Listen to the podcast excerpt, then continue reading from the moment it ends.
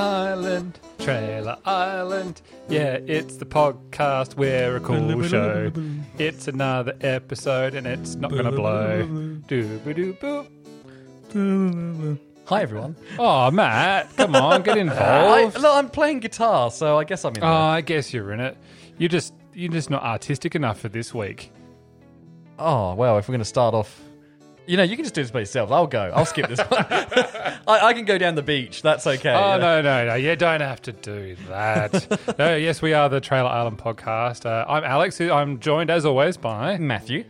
Steve. And we compare films and their trailers. Did the film deliver what the trailer promised? Steve, you're nodding your head. That's because that's that's what we do. That is correct. That's what we do. and uh, this week we've got another Netflix special, fresh, fresh off the streaming uh, yard, Yeah, oh, from fresh from the, Streamline. the, interwebs. the interwebs, straight into your home cinema. We stream this direct from the Pentagon.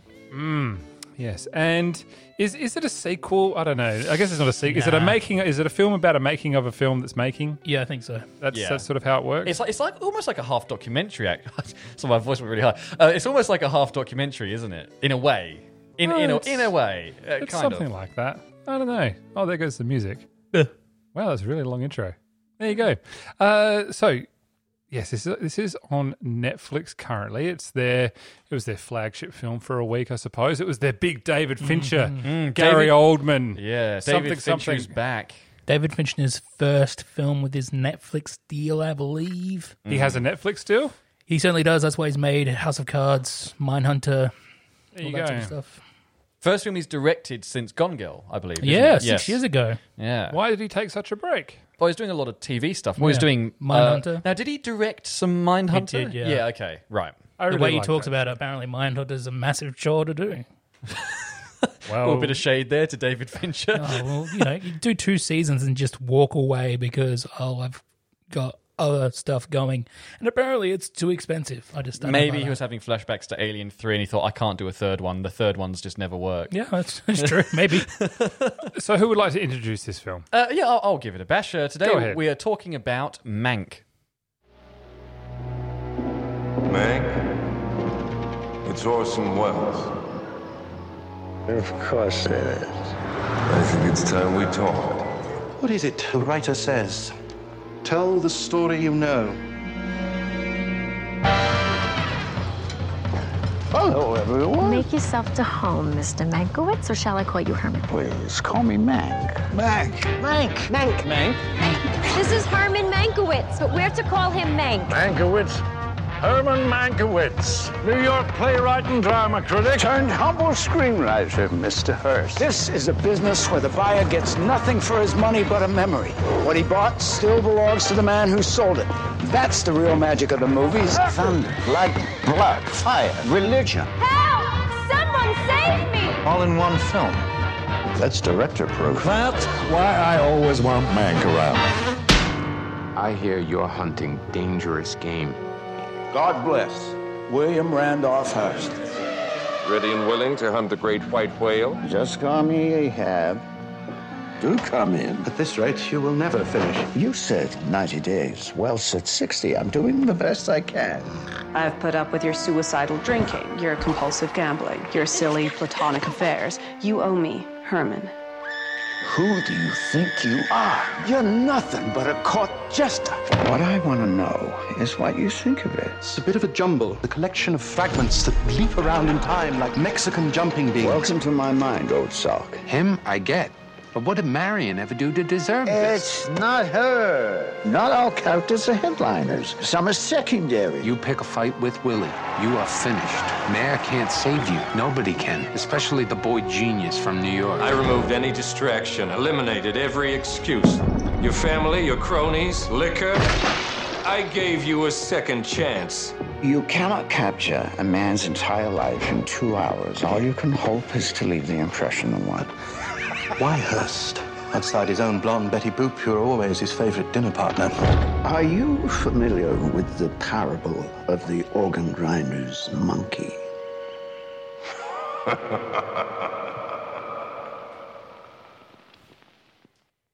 Fascinating stuff. What what a trailer! What really strikes you first off is the quality of sound. Oh yes, I love what they've done with the sound in this. Absolutely love it. Yeah, I, I adored it. Yeah. I, I think we should preface face this firstly by saying um, this is about, well, yeah, the writing of Citizen Kane, which came out in 1941. Yes. And I want to also just put out there that I hadn't seen Citizen Kane before I watched this. And I think I did myself a massive disservice by doing that. But, in, but you know, we'll come back to that. I, I think what I love about that trailer is it, it shows you that it's in black and white, it's in mono sound, it's got the wonderful period soundtrack. And um, it's, uh, it sort of captures the tone quite nicely, I think. No, I think that trailer's a little more fun than the film is, though, personally. Yeah, it's a slow burn, this It- it's, one. It's a bit long. It is yeah. about It's two and a a- half hours. Yeah, but I didn't. It's interesting because I, up until this point, hadn't seen Citizen Kane either. Everyone's like, "Ah, you've got to see it." Therefore, I never saw it. But Matt, on your advice, you went into this cold without seeing Citizen Kane. I was just like, you know what? No, I didn't really connect with this. And, and it is, I think, look, I, I was of two minds. I think if a film, uh, my, my example was um, they made a, a film called Hitchcock with Anthony Hopkins um, about the making of Psycho. And that film you can watch without having seen Psycho or know who Anthony, uh, Anthony Hopkins, without knowing who Alfred Hitchcock is. And it's st- the film still makes sense. Whereas this film definitely assumes that you've seen Citizen Kane. Because I watched it without knowing, and I maybe it was just me, but I really had no idea who anyone was or what was happening. But now that I've seen Citizens, Citizen Kane, it makes a lot more sense, and and I actually kind of go, oh, actually, I get what they were doing now. It it makes sense to me now. On on the advice of making sure that I saw Citizen Kane first, I went and watched it, and then watched this probably the next day.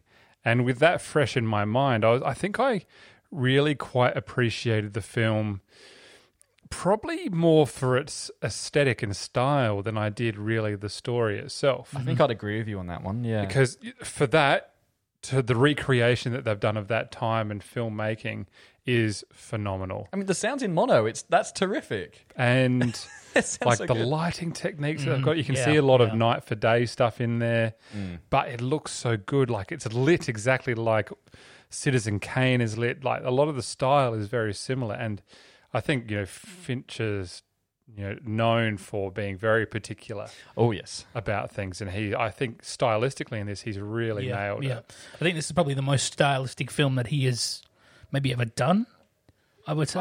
But- potentially. Potentially, I think he might have done things, you know, in a particular style before that are very strict and to it. But this is certainly very Mm-hmm. bold in its delivery. I, I would suggest he's ordinarily. I, I haven't seen all of his movies, but I've seen a fair few of them. He tends to be a little reserved.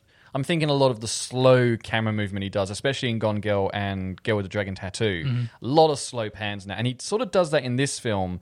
But like you say, he's also added the kind of th- this kind of different energy, that kind of 1940s filmmaking energy Yeah. to it. And so yeah, he is being a little more bold. He- I, I would suggest he's pushed himself a little out of his comfort zone to use. There's a lot of fade to black Yeah. like there is in Citizen Kane, which is not a technique you really use anymore because it's kind of accepted nowadays that if you fade to black, it kind of slows pacing down a little bit. What I really like, just a quick note on that. Technically, those fade to blacks looked practical to me. Yeah, like the lights were going Like, down. as in, it's yeah. the lights going down like the end of a scene in a theatre show. This film is very theatre, not themed, channeled a sort of Yeah. the- theatrical kind of thing. It could be a stage show. It could be, yeah. I disagree. I I didn't find that at all. I didn't I didn't get the, the stage vibe to it at all. I, I did, Okay. I got the. And it's going to sound weird, but all movies back in the forties and thirties were sort of sh- you know shot like they were s- stage adaptations. Mm. well, because the cameras are so huge, they Mm-hmm. yeah, exactly. But this this felt like it was trying to be shot like a thirties and forties film, and I can see how you could get the the feeling that it was like trying to be shot like a stage adaptation. Mm. But I still felt like I wasn't looking at a two D screen. I was part of the world. Yeah, Yeah, okay, I, I can see that. I, this film is definitely. Um, I, I've I've complained in the past about um, films where they could work as a theatre piece but not as a film because they're they're not good to look at. Whereas this film, like you say, is incredibly cinematic. It does look amazing. Um, but having said that, you could easily rewrite this script because basically Mankiewicz is one of the writers, and this film kind of suggests he was the main writer of Citizen Kane, which is still disputed by many as to who actually Yeah. Orson Welles or Mankiewicz. That conversation's very interesting. In A and of very itself. interesting conversation. But um, you could easily have rewritten this script when he's re- when he's writing this first draft. He's bound to his bed because he's got he's broken his leg, I think, hasn't he? in a car accident. in a yeah. car accident. So you could easily have just rewritten the script to have been set entirely within that room.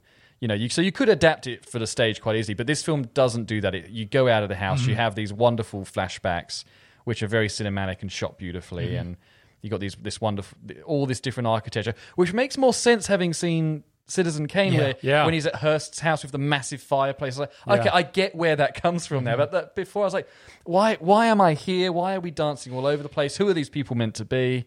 But now, Yeah. it, now it makes a lot more sense. Now, Citizen Kane has, on a variety of polls over the years, been rated the greatest film of all time. Mm.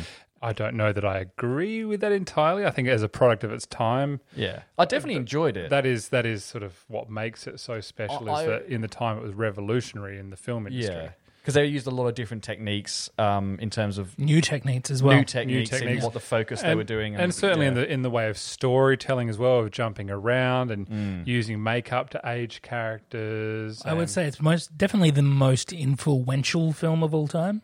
right. Probably, I, don't- I, don't- I wouldn't call it the best film, best film of all time either, but I think a lot of the filmmaking techniques uh, you could probably trace back to that Yeah. one film. Okay. Now that actually leads me to a very good point, and it is one of the one of my biggest issues with this film is that we all know David Fincher is a very accomplished filmmaker, and we've got a great cast in this film with Gary Oldman, Charles Dance, to name just a few. I think this film makes the mistake of thinking it might be as good or as influential as Citizen Kane, and I think this film is quite pretentious. I disagree. I think it treats itself like a sister film to Citizen Kane. I think it, it, it sees itself as a companion piece because on Mm. one hand you have Citizen Kane, which is a story about a ambitious and and and a man with with morals and principles who over the course of the movie gains more and more wealth and loses those those morals and principles. This is the opposite. This is a this starts off with a m um, about a man who has no morals, no principles, and as the movie progresses, he sees how bad the world is, and he reverts. He becomes a man of principle again, and he writes this film that's that's the biggest social commentary that of that time. You know, for once, um, Steve, on this podcast, you've actually changed my mind about something. Because I Well quit done. drinking as well. No, well done. That was really well put. Yeah, I didn't think of it that way. That's Yeah. his character arc is actually that is exactly what it is. He learns quite a lot, Mm-hmm. doesn't he, over the course of this movie? I I here's my problem with this film is that it kind of made me feel dumb. Like all the characters were talking about stuff. Everyone in the same e, everyone in the room is talking about stuff and I felt like the observer going I've got no idea who and what you're talking about and, and the commentary that you're making about social issues. I'm just like I I'm sorry but I don't know. I can, I cannot follow Yeah, you with what you're doing. Like you're saying all these things and like, hey, we're pretty smart for saying these things. And I'm just like, a, a I, lot of, pff, nah, I'm, Yeah, I- I'm not getting what you're throwing at me here. a lot of the politics in this are, are not only American politics, which I'm not very good at, but they're also 1930s, 1920s American politics. So they're so long ago that I have no idea. I don't know who Sinclair is. I know I've heard the name before, but I don't really know what his significance is. He's a, a pretty prolific author, but I think the the politics in this in this film um, are an allegory. You know, it, it's meant to say something more about the politics today as well. But and I, and I got that, and obviously they do throw Hitler around a little bit as well. But I because I don't understand the significance or the context of that history, the allegory doesn't work Yeah. because I don't know what they're like. Like you say, Alex, I agree. I had there's a few scenes earlier on in the film where um, Mank is over at um, Hearst's house, played by Charles Dance, and they're talking. They're having a dinner party and sitting and they're talking about politics. I'm going, I have no idea what you're saying. I, all I'm getting is that this person is upset that that person said something, but Mank is trying to spur them on. And it's like you just kind of take cues as to how people are feeling as to more what they're actually saying. yeah, I mean, I- I, No, I go mean, ahead. I, I, I enjoyed those scenes. Mm-hmm. Like for the most part, I was still like, I'm not really sure what's going on, but visually, stylistically, and delivery, and how it's all cut together, I th- that they were really engaging. Yeah. But I mean, explain to me, and it might help our audience as well, is why was the story of Citizen Kane at the time so sort of controversial? Why were people warning Mank about making or writing this film? Well, uh, well, in Mank, we obviously see that uh, William Randolph Hearst, which who was a mogul back in the, the 30s and 40s, is influencing a local Californian election. Now, Mank isn't happy about this, so he's put this allegory in Citizen Kane as well. You've had you've got um, Charles Foster Kane who who's running for Senate, all right, and he's on, the only reason he's running for Senate is so that people would love him. He's not, and Hmm. his opponent there is uh, obviously running for principles as opposed to Charles Foster Kane, who's you know running on platitudes and and, and Popularity. and popularity, right. which is Okay. the, so, uh, So, so, so Mank is being warned against writing something about whom he is close friends with, uh, a society that he is quite endowed with, and he's going, this actually isn't that great, he's indicting it. Yeah, right? Okay. And that's why people are going, "Uh, I don't think you should be writing this sort of film. It's like pie in the face of the, of the Yeah. uh, people. absolutely. And I think what's what compounds that is that William Randolph Hearst, Charles Foster Kane, Charles Foster Kane is the the protagonist of Citizen Kane. Right, he's the man you're rooting for, and ultimately going on this journey down into the pits. You know, becoming this this this scarred old man emotionally, fiscally, and and and, and morally. All right. So you're you're a- as a as a moviegoer in the 40s, you're now actually experiencing what William Randolph Hearst is supposed to be experiencing at the same time. I'd made air quotes as well. Right.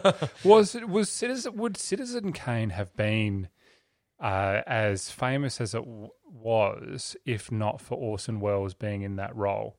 Is the charisma that he brings to screen and the power that he had at the time an influence on that film? I think so. I think Okay. he's the, he's the pushing force behind the the revolutionary techniques. Or is it also the story behind the making of this new form of storytelling that sort of brings it as this this phoenix rising of the film industry? Mm. It definitely has a kind of legend status about it, doesn't it? Just the making of the movie. Yeah. Yeah. And this film, Mank, definitely sort of shows you that it uh, depicts it as a film that almost never was made, really. I would have. I I think what I really miss in this is sh- some of the shooting of of Yeah. Mm-hmm. Citizen Kane. Like we get the background of shooting some other B grade films or whatever, but I would have really liked to have seen uh, some Citizen Kane scenes from a different perspective. I wonder if they would have even been allowed to do that. Thinking of it now, I think as it is, this is a pretty concise film, and I think going beyond anything than the writing of Citizen Kane would do, it would be nice, but it, it would literally just be cherry on top sort of thing. You really, okay, okay. really don't need it. The film's long enough as it is. Yeah, do- I mean, do we care for any of the characters in this? I like Mank. I I honestly like Marion Davis as well. I thought Amanda Seyfried, Siegfried, Seyfried, Seyfried. Seyfried was was excellent in a role and, and really brought some some some charm and charisma to a a, a character you think is going to be a damsel in distress or or some washed up harlot, but she gives her a lot of dimension. I unfortunately didn't f- didn't find any of the characters grew on me. I, I definitely didn't connect with anyone, and I, I definitely wasn't rooting for anyone. And I think that may have been because I didn't really know, I didn't fully understand the relationships of characters and who they were and what was going on. But I was sort of sitting there going, uh, "Can everyone just stop? Can everyone just be nice?" Like it, I, I got quite. I got quite irritable. This film did make me quite irritated. But again, I don't know if that's because more of me just not knowing the cultural and historical significance of some of these figures in this movie. But I, I was sitting there going, "Ugh, I don't care. Like, just get on with it, you know. Yeah, but again, like I say, I, they could have been really, well, they probably were very important people. I wouldn't know. I do wonder if this film is made for a niche audience. I don't think it's as I think broad it as is. a, you know, it's not a broad audience winner. I think it is, but in probably in the same way that um uh, and comparably Trumbo was back in 2015, um, starring Brian Ca- Cranston. Explain what Trumbo is. Trumbo was about um, Dalton Trumbo, who was back in the the 40s in particular was uh, a self-professed communist. All right, he he he active uh, he was an activist for the American Communist Party, and um, as soon as the the McCarthy hearings started up in the 50s, he was blackballed from Hollywood. He was a writer and he couldn't get any work whatsoever. And so Trumbo is actually about Dalton Trumbo writing all these scripts under these pseudonyms and winning Academy Awards despite the fact that he's on this this Hollywood blacklist. That sounds like a good fi- film. It is it's it's a probably has a little a little bit more charm than this movie. Okay, yeah. Hmm. But it's a little bit more shallow as well. But uh, still really really good film. Okay. Now uh, back to this film. Uh, talking about the, the audience, I think the re- well the reason Fincher made this is that the script is written by his father. Oh yes, I did say yeah. Yes, so it's actually I, I believe his father's passed away now, um, but he wrote the script I think ten years ago, and I think and I'm, I'm assuming that's why Fincher has made it is because his dad wrote, which is admirable really that he's done that. So I think it's a, it's definitely a passion project. I don't think it's meant to have a huge reach. Again, I, I definitely I like film, and I don't think I was the target audience for this. To be honest, I felt like I was. I think I will watch it again if someone who really knows their stuff about Citizen Kane Mm-hmm. can sort of explain to me in 10 minutes here is why this is so significant and the backstory behind it. I think we've touched on it enough tonight to sort of give me a bit more appreciation of it now. I actually kind of want to go and rewatch it if I'm honest. yeah, yeah. Because I, w- I was definitely quite bored by it the first time. And uh, having seen Citizen Kane since and having had this discussion, I'm thinking, oh, maybe it's just because I was n- not educated enough to actually get what the film was doing. I think I'm mostly excited about happening across a Simpsons episode that references Citizen Kane now. I'd be like, Oh, Bobo. ah, that's the reference. Uh Bobo. I think everyone's always known about the Rosebud reference, Yeah. and now I was. I think I obviously knew it at some point, and then I watched it. I'm like, ah, that's Yeah. right. That's Yeah. the thing where they do the thing. Now, shall we talk about Gary Oldman? Yes, Because Why does he keep having young English res- uh, young English receptionists in every film? I think this is the second film that this has happened, Steve. Well, I'm starting to see a pattern. I think you need three for it to be a pattern. we'll we'll get there. We'll get there. does he have a receptionist in Batman? Is he- Wait, is Uh, he in Batman? Oh yeah, he's Gordon, isn't he? Jesus. Oh, Matthew! Sorry, I forgot he was in Batman. he, Gary get- Oldman is such a transformative actor. he gets, he is like he gets around. I always, I always forget he's in Harry Potter as well. I always forget he's Yeah. Sirius Black. He is Sirius Black. such a He- good actor. He is a bit of a chameleon in films. Yeah. I think. He is, yeah. Um, you know, even in like something like Leon. He's now, fantastic. there's a film that you were telling me about, Alex, and I shouldn't laugh as I introduce Oh. Ah. this. A film called is it Twinkle Toes? tiptoes. Uh, oh, Tiptoes. gee. Tiptoes. Um, t- tell us about that. Uh, no. Just uh, more, just from the just from the lens of how good an actor Gary Oldman is. That's why I bring it up. So we know that we know that ready to be uh, what, what's the word? Insulted? stumped. uh, star- oh, Jesus. Belittled? Um, so I can't believe you're making me talk about this. I'm sorry. So I- this is a film that exists called Tiptoes, and I think even Matthew McConaughey's in it. Oh yeah, he is. Mm. And What year was it made? 2000? and Yeah, it wasn't some- long like, ago. It was like in the last 20 years. And Gary Oldman plays a short person. And the film is about Matthew McConaughey meeting this girl, and they go to meet the family. And the girl is, you know, normally proportioned, and her family is short people. And that's the thing of it. And Gary Oldman plays a short person, and he has performed this entire film on his knees. Why is it okay in Lord of the Rings?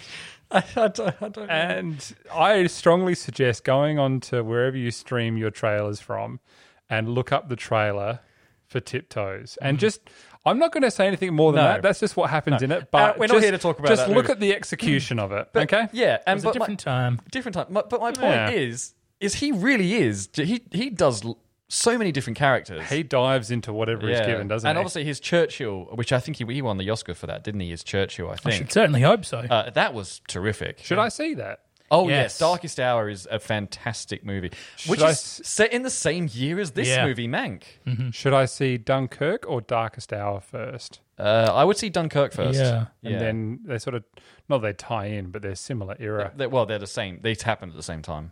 Right. But didn't the films get released at this very similar time? No, you're thinking of the fact that they released two Churchill biopics in the same year. Mm. We had the Ah. Brian. They're both excellent. uh, We're not even talking about Mank anymore, but they're both excellent. We've got um, Brian Cox in Churchill, and Right. we've got Gary Oldman in Darkest Hour. But let's let's bring it back. Why does to Hollywood Mank. do that? That's not strange. sure. It's like the Twister and the other film that came out at the same time. Question for both of you. Both of you. Yeah. Would you consider?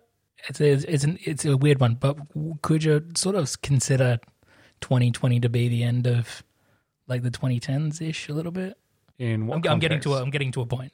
You're getting to a point. Well, It's it's, just just- saying- it's- it was the end of the twenty. it's the end of a decade. It's it's. I'm just saying that I think the past decade has been it's been really really good for historical dramas. Yeah, yeah. It's been like some really fantastic historical drama movies made in the last 10 years. No, in the Imitation Game, I thought was a, a stellar Um, example. The what's the Stephen Hawking one? Uh, theory of everything. Theory, yeah, that's that was really good. yeah.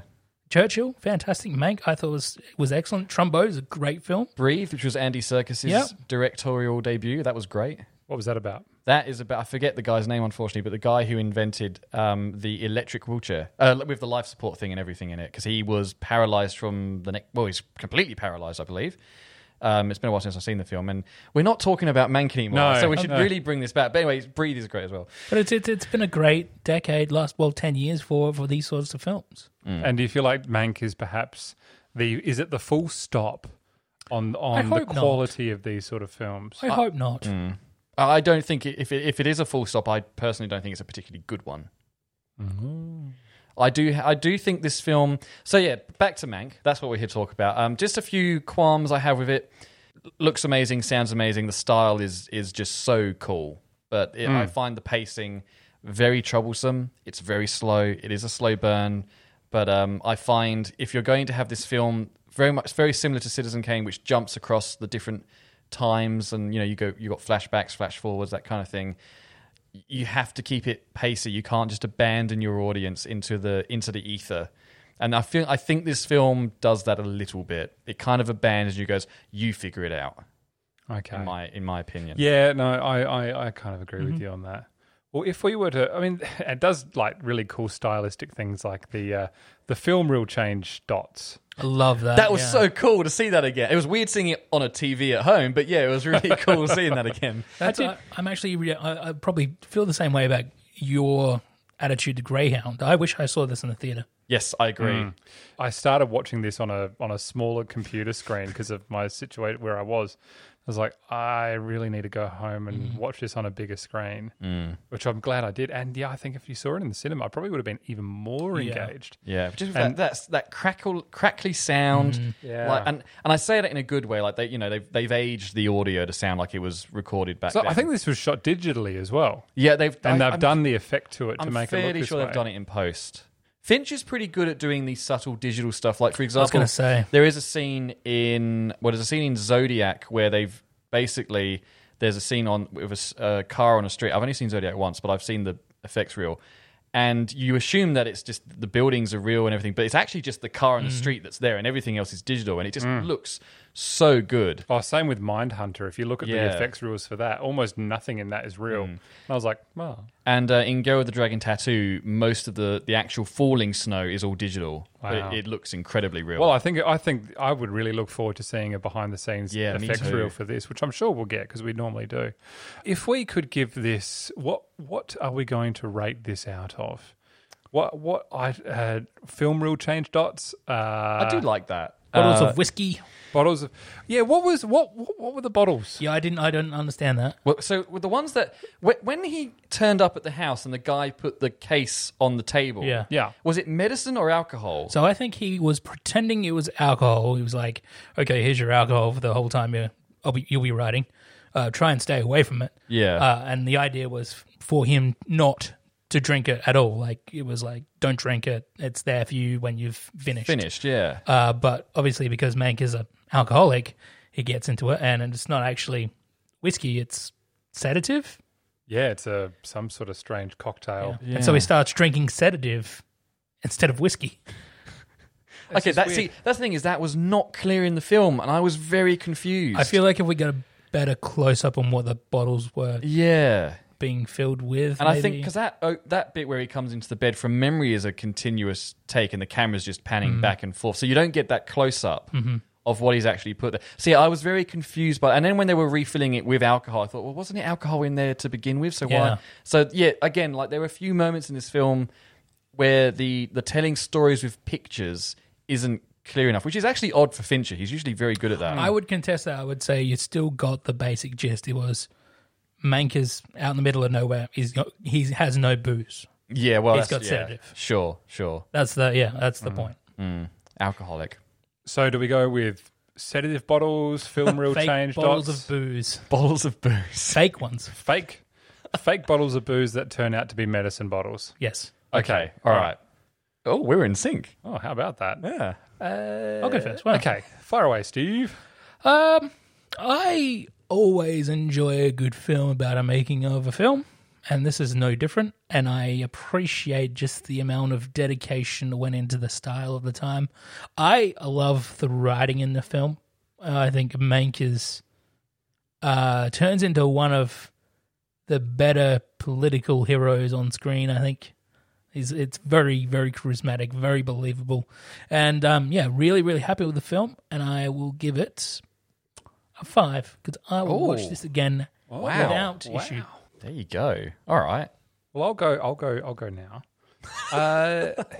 I will go now. Now, I I I, I enjoyed it. I think aesthetically, I enjoyed it more than I did uh, storytelling wise. I felt kind of dumb at moments, like I was the silly person in the room who didn't understand what the conversation was about.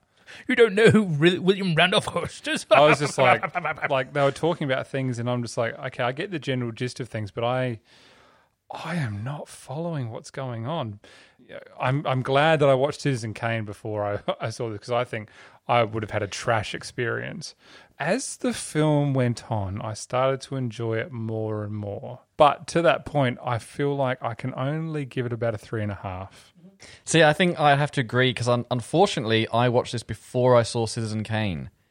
And as a result, as I've already said, I, I found it, I was confused. I definitely agree. I felt like a stupid person in the room a lot of the time, and, and I struggled to keep up with it.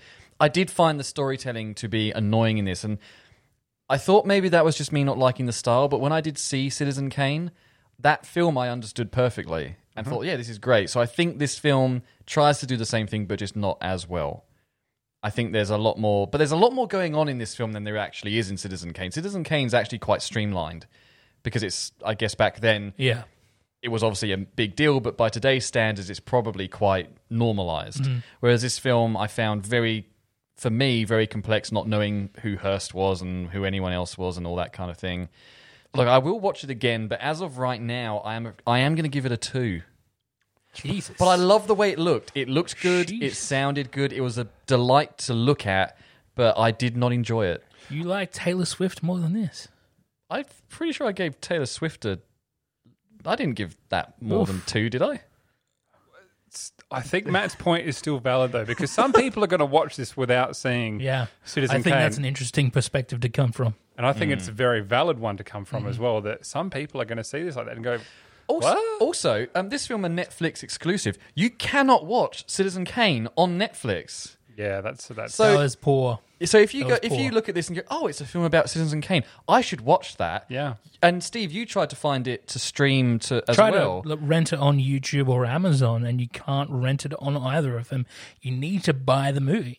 yeah, Fifteen bucks, but I mean, but that's digitally. You don't actually have the disc or anything. No, I do you? don't. no, Yeah. and it was sold out at um, Sandcastle Hi-Fi.